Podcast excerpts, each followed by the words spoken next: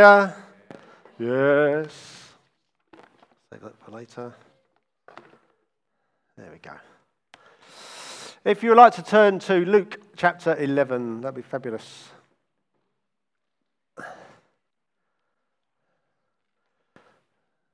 And therefore, you may have noticed we are now back in our Luke series. Uh, we've been on and off working our way through the book of Luke right from the start, bit at a time. Ooh, over a year now, 18 months maybe, stopping for certain moments. So we, we stopped briefly during our March prayer month, if you recall, as, as we do each year now. Every March we spend a whole month focusing on the subject of prayer. But for the first part of that, we continued in Luke because the passages we then reached, strangely enough, coincided perfectly with the subject of prayer. Andrea taught us about Martha and Mary, and what it means to sit at Jesus' feet. And then uh, Pete Strubitsky taught us about um, the Lord's Prayer as well. And then we focused on prayer in other ways for the rest of that month. Until, uh, what fun is it? Going in and out. No, it's nice and tight. To quote old member. Well, um, is that coming through all right? If it goes in and out, let me know. Wave at me and I'll use the hand mic. Okay, see what happens for a moment. Um, and then we stop for Easter, but just before Easter, if you recall, Darren Blaney the exiting Baptist minister from Herne Bay is now moving to a church in Wales, and he came and shared with us. And his chosen subject was, strangely enough, prayer, if you recall. Well, again, strangely enough, Luke chapter 11 from verse 5. We're going to be reading from a few verses from that in a moment. Uh, again, this is still on the subject of prayer. Now, today, in a few moments, as um, Bob's already pointed out, we're going to be celebrating Joshua Strubitsky's um, Thanksgiving. That's when parent, um, Pete and Vanessa, they, they um, dedicate their parent, they thank the Lord for Joshua and they dedicate um, their parenting to the, Lord, uh, to the Lord for his help and his favour for Joshua's best interests. And today's passage actually also features a focus on child parent relationships within the subject of prayer. Now, I've, I've always been a good sleeper, it's one of my many talents. I'm, I'm good at sleeping. It's just, sorry if you don't, sorry to make you feel bad, but it's one thing I do enjoy and I'm quite good at sleeping. Uh, generally, get my, get my eight hours. I'm a solid sleeper. Not much will wake me up. Uh, but since my daughter arrived 18 years ago, um, my ears have always been on the alert. Ever since she was a little baby, I knew that voice. My unconscious sleeping brain went, something's happening next door. So whenever Amy was unwell, the slightest little cough or splutter, I'm, I'm not normally easily woken, but that tiny little sound, I'm awake. What's going on with my daughter?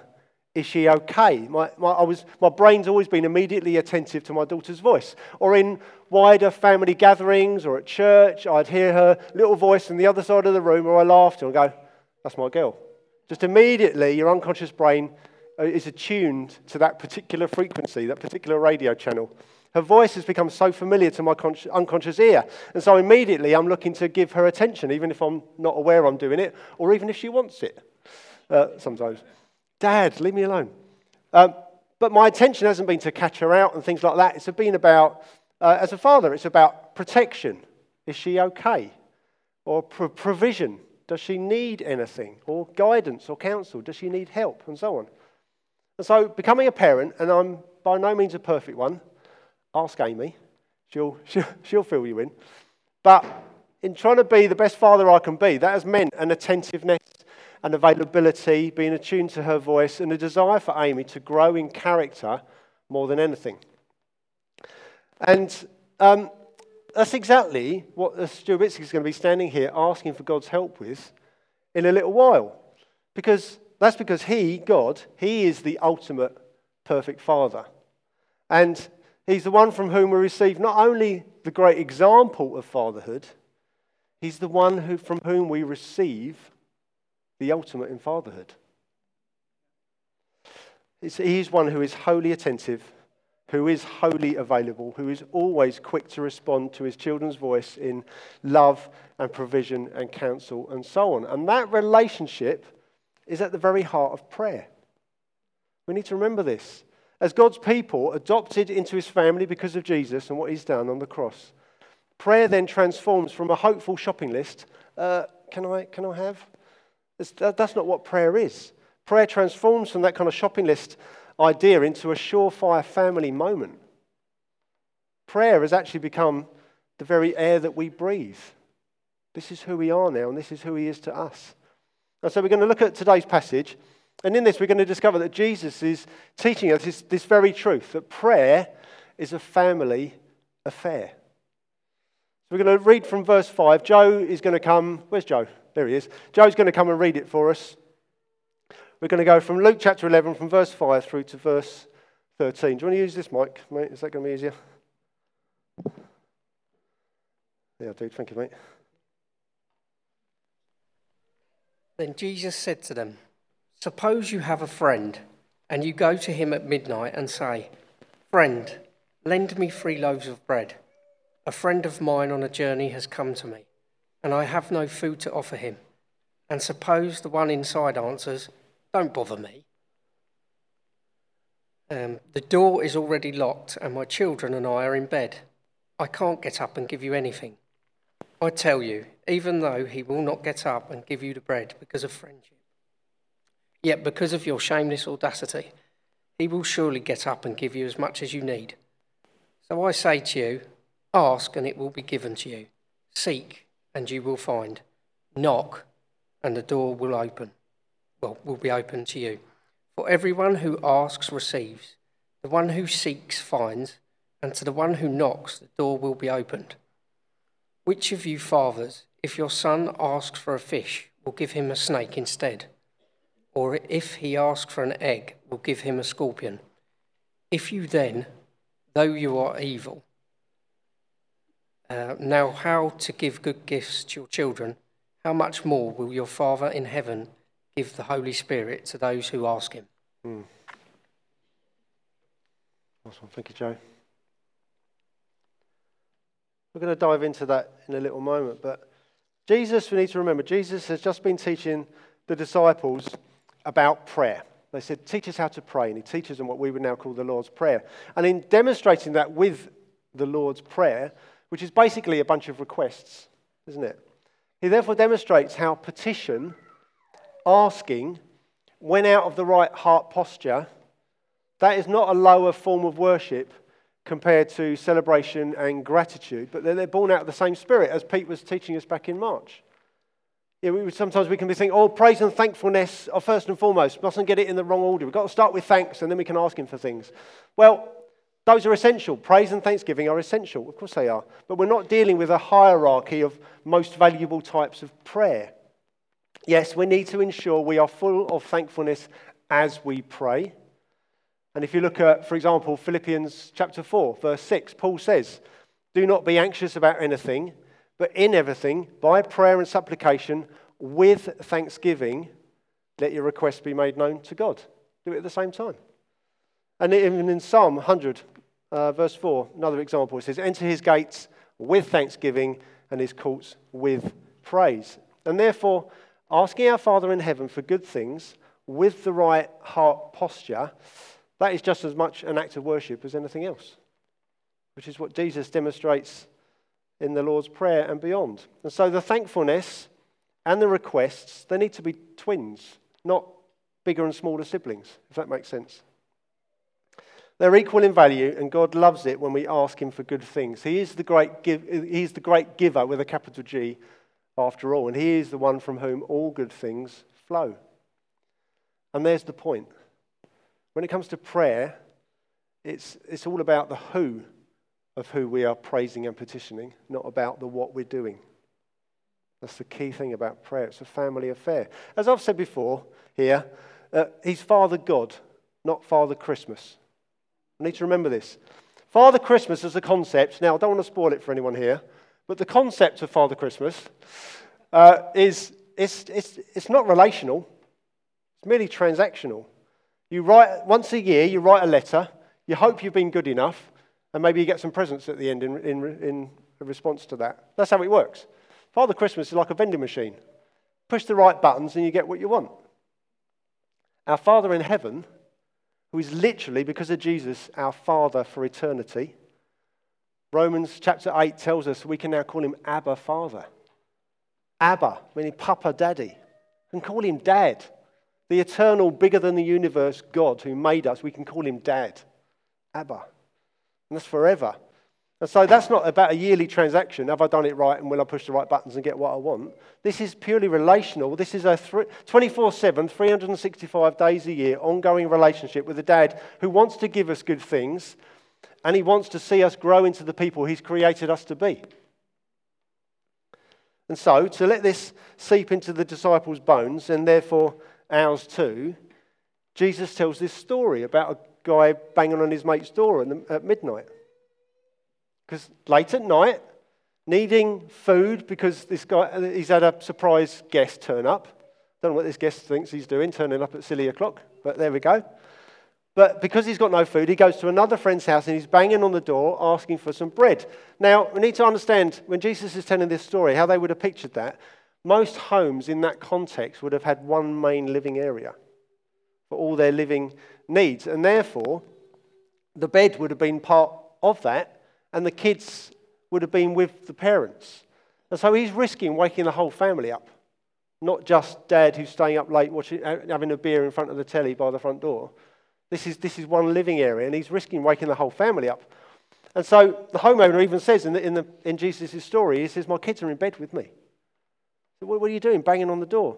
Now, parents will know that getting your kids into bed can be an assault course of, of negotiation and coercion and sometimes threats, and eventually it works, hopefully. Once they're in bed, woe betide anyone who's, who's going to threaten to upset that fragile balance. Nobody move, they're asleep. Do not breathe. Shh, stop it. And so, this supposed friend, this homeowner, he only has a change of heart because of the man's nerve to turn up in the middle of the night, uh, possibly waking his wife and kids up, and then having the front to ask for bread in the first place at stupid o'clock. He's only doing it going, Well, go on, here's some bread. If it'll get rid of you, here's some bread. That's his heart. It's not even because he's a friend, it's just because of his impudence. Here's some bread. Go on, go away. Just, just stop it. Don't wake him up. In contrast to that, Jesus simply states then that if you ask your Father in heaven, you will receive. Simples. Not because of your impudence, but because of your sonship and daughterhood. If you ask, you will receive. And then he goes on to say, if you seek, you will find. And if you knock, the door will be open to you. He's eager. He's, he's, he's, he's ready to open the door almost before you've asked. He's, he's ready. He's like, go on, ask. I'm here. Just ask. That's his heart, his natural inclination towards us as his children. Now, we need to note this isn't just about material things either. Uh, material things, they aren't necessarily bad and they're good to ask for. You have food, clothing, heat, these are all essential. And even in the Lord's Prayer, Jesus teaches us, give us this day our daily bread. It says ask for it. But this isn't even about other things like safety and peace and reconciliation and justice, which are all good things and which, which are very dear to God's own heart. He is a God of justice, after all. But we can aspire to have all those things and be asking for them and more, and yet still miss out on the greatest gift of all God Himself. Jesus says at the end of this passage, verse 13, He says, If you then, who are evil, know how to give good gifts to your children, how much more will the Heavenly Father give the Holy Spirit? Holy Spirit to those who ask Him. So we just have to ask the question why would we, as Christians, people who have had a glimpse of uh, Jesus in all his resurrected reality and power and glory. And John 14, he tells us, Whoever has seen me has seen the Father. We've had a, glimpse, a slightest glimpse of that, and we're like, I'm in. If that's who we are now, why would we not consider God Himself to be the ultimate prize and the very top of our needs? More of you, Lord, even if I get nothing else. Holy Spirit, come and fill me up. That should be at the top of our list all the time. And we're human, and it isn't always, is it? To ask God for things, things is good. He tells us to. But to ask for more of his presence and our heart change is better. That's his priority.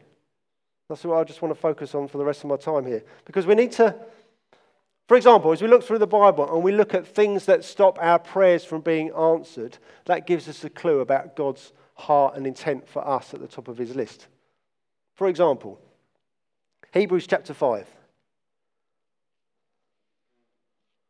I love this verse. Hebrews chapter 5, verse 7.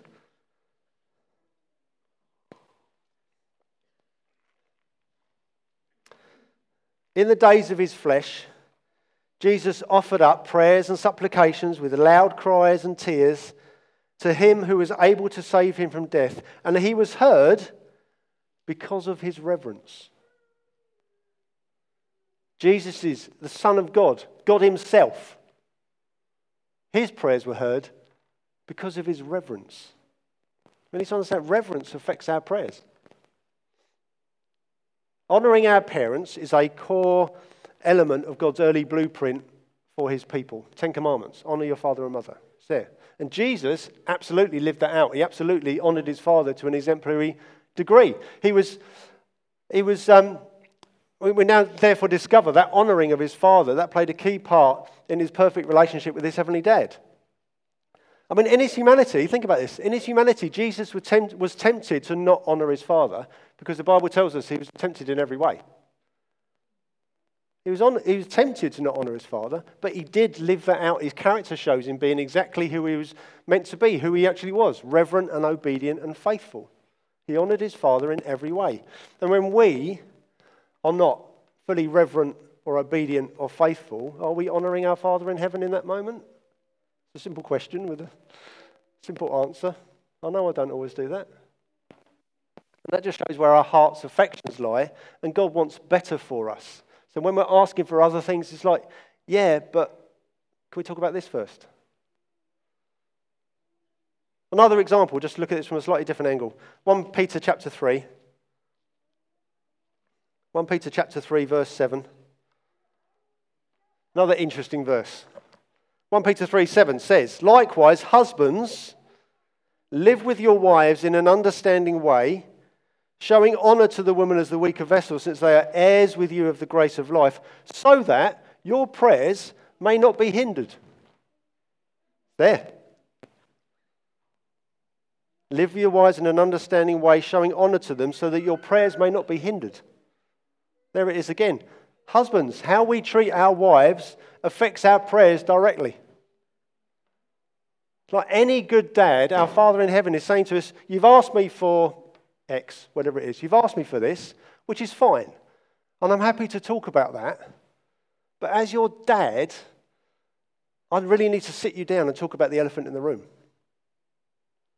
How you, I don't know, how you talk about your wife in public or how you talk to your wife in private, or how you dishonor her with your thoughts, or the way you refuse to walk with her in understanding. That's going to get in the way of, of me just making your own life easier and more fun the way you want, the way you're asking. So we can talk about those things another time. But in the meantime, this, this is drowning that out. We need to talk about this. It's about character. Now, this isn't a transactional, well, if I'm really, really good, I'll get, I'll get X, Y, and Z. That's back to the Father Christmas transactional thing. That's not what this is, but this is a grace field. My Father wants the best for me, and which, which is more than, that is far more than I can ever fully grasp with my limited brain and easily distracted heart. But from God's viewpoint, rightly so, my character is far more at stake than my comfort. to look at it from another way. If you, um, when, it, when it comes to difficult circumstances that either we're struggling with or other people are struggling with, and we're praying for ourselves within it or others, our Western brains immediately go to, Dear God, will you stop those circumstances? Don't, don't we? That is terrible. Please, Lord, will you bring an end to it? I'm really struggling. Will you stop this? That's what we do. But when you look at Paul's prayers for the church throughout the New Testament, invariably, nine, more than nine times out of ten, I've been, I've been counting them up, way over 90% of his prayers for the church are not about their difficult circumstances changing. They're about their knowledge of and growth in their relationship with their Father in heaven. He doesn't pray generally. Now and again, he asks about, oh, I pray that this will happen so we can do this. But over 90% of them, he's not praying about a change of situation at all. He's praying about a change of heart. He doesn't pray, You're not having a great time. I'm praying it'll be over very soon. Keep praying for it. He doesn't do that at all. He just goes, You're not having a great time. You're being persecuted and you're going through trials. I'm praying that you may be filled with the knowledge of God's glory while you go through this. That's what he does. Because he knows, he knew that something more vital was at stake, and we need to pay attention to that. And so, coming back to this example that Peter gives about marriage, about husbands honouring their wives, we, we understand that God wants to talk to the husbands about their hearts first. What we think is important to us and what God thinks is most important are very often two different things, aren't they? And it just shows his Father's heart for us. Just a couple more before I finish. I mean, briefly, uh, Psalm 66, verse 18 and Isaiah 59, verse couple of verses. In those, there is a general observation about our, just our sin effectively drowning out our cries to God so that He doesn't hear. It talks about, I cherish sin in my heart, so you didn't listen to my prayers. It's just that God is so concerned about our sin and our being freed from its grasp that when we cherish sin in our hearts, that is so loud to God's ears his primary concern becomes about that. He said, You want this, but I want you to live free from bondage. Can we talk about that first? The sin is just so loud in his ears. It's like, I don't want to talk about anything else that we dealt, dealt with this. It affects our prayers. It's not because he's uncaring, it's not because he doesn't want to give, it's because he knows what's better for us. One more example uh, Mark chapter 11. Mark 11, where am I? Mark chapter 11, verse 25.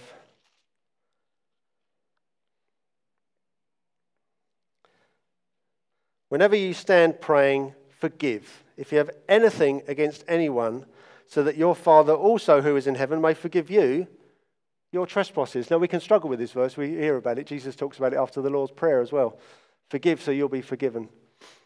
Now, we need to understand what that's saying here. Now we've, now we've understood what the other verses are saying. We need to pick up Father's heart here that judgment against another, unforgiveness, that clogs up our prayer, prayer life uh, for the same reason. Now we can read that and go, yeah, I understand that. I'm really struggling with it, but I understand what that means. We can apply that to our immediate circle of people we may have friction with, whatever that might be. Um, it would just, I know that person, uh, they hurt me, I need to forgive them we understand the concept of that. We can grasp that. We may still struggle with that, and for very good reason, we may still struggle with that. And that may, may be a process, may take time for you to walk through with God's help to do that. I'm not, I'm not dissing you, you, just, you just do it. It's not always simple. It can be a real difficult thing. I understand that because of, because of hurt. You need to walk through that with God's help.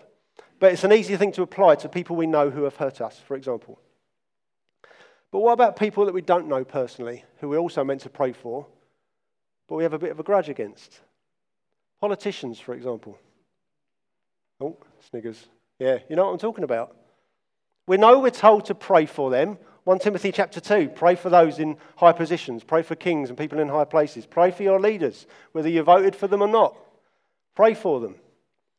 But either we can therefore hear that verse and go, well, I'm not just not going to avoid I'm going to avoid praying for the ones that I struggle with. I'm going to pray for the ones I like. Or we will pray for all of those in leadership positions. But it can become this kind of weird, we can try and fudge it a little bit. Like, that person turns my stomach, I'd never vote for them, and I cannot wait for them to be out. But in the meantime, uh, dear Lord, will you make them finally do the right thing for once? Do you know what I mean, though? That's not what we're meant to do. Praying through a grudge muddies our prayers and does not position our heart for humility and does not trust the one who raises up and unseats kings. For whatever reason, they're there for a reason right now. He allowed them to be in that position. He knows exactly what he's doing, and we have to trust that. And if we're praying for a leader of our country or someone in cabinet or wherever it might be, and you've got a grudge against them, that can affect your prayers for them. Bible tells us so because God knows something greater is at stake, and we have to trust that. Jesus is telling us that to hold bitterness or resentment against someone affects our prayers for them and affects our relationship with our Father. If you're His If he's your father through Jesus, then you're always his. That, that will not change. If you're his, you're always his. Through him, through Jesus, very God himself, as he took our place on the cross, and carried our sin and our brokenness on our behalf and suffered the consequences so we don't have to. And as he rose again to, to life in complete and utter victory, he did that for us. And if, you, if you've accepted his sacrifice to set you free and his lordship to now lead you on into, into eternity, you get exactly that. You're his forever. That is unshakable, that is unbreakable. Freedom from the claws of sin and eternal life forever, for good. That is unbreakable. You're his. But that relationship we now have with our Father in heaven, while we're still here on earth, that can become dysfunctional at our end sometimes because of our hearts. Does that make sense? And again, so therefore, this is what it boils down to. God's primary focus is heart change before world change. Because world change will not change hearts. We just get the easier circumstances we ask for, for example. Heart change will bring world change. Does that make sense? It's much more powerful, impactful, and long lasting that way around. And our Father wants the very best for us because He's our dad who wants to give. And all this is to say that our Father in heaven more than lives up to that title. Not only does He want the best for us, He knows the best for us. And not only does He know the best for us, He is the best for us. That's who He is. So, wrapping up, just like I said at the start, prayer is a family affair. And we all know how family fractures when parents are treated as vending machines, kids act entitled, when any family member is not considered or valued, family fractures, doesn't it? And in the same way, we're now born again into, into God's own family through Jesus. Therefore, let's embrace prayer the way it's meant to be. It's a place for His fatherhood and our sonship, our daughterhood to flourish, which is more than just presenting Him with a shopping list of nice things we'd like. Because ultimately, the greatest gift we can and should be asking for and receiving is God Himself, as Jesus points out. And He is ready and willing and able to give us good things, more so than you can imagine. But His favourite request is when we ask for more of Him than His good things. And Jesus promises us in verse 10, I'm going to read it again. He says, For everyone who asks receives, and the one who seeks finds, and to the one who knocks, it will be opened. And we now know he's talking about himself through Holy Spirit. So I just want to ask do you know God in this way? Have you asked Him to reveal Himself as Father? Have you asked for that? Have you been seeking Him? Have you been knocking on the door? Show yourself to me. Have you done that? Because He promises He will. Jesus has bridged that gap between, being, between holy God and lowly man so that you can step closer now through Jesus and ask the Father in heaven to be your Father in heaven. Have you done that? If you haven't, don't delay. Don't miss out. Don't put it off.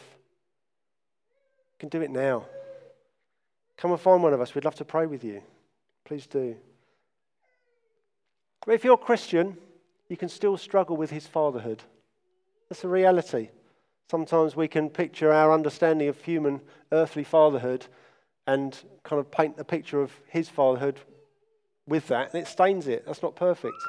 His fatherhood is above and beyond, but we can struggle to fully grasp it. You can know that you, here is an opportunity to ask him to help you receive and know more of his fatherhood at work in you through Holy Spirit. I'd love to just pray for us as Bob then leads, Bob and Rachel will then lead us in response. Let me pray.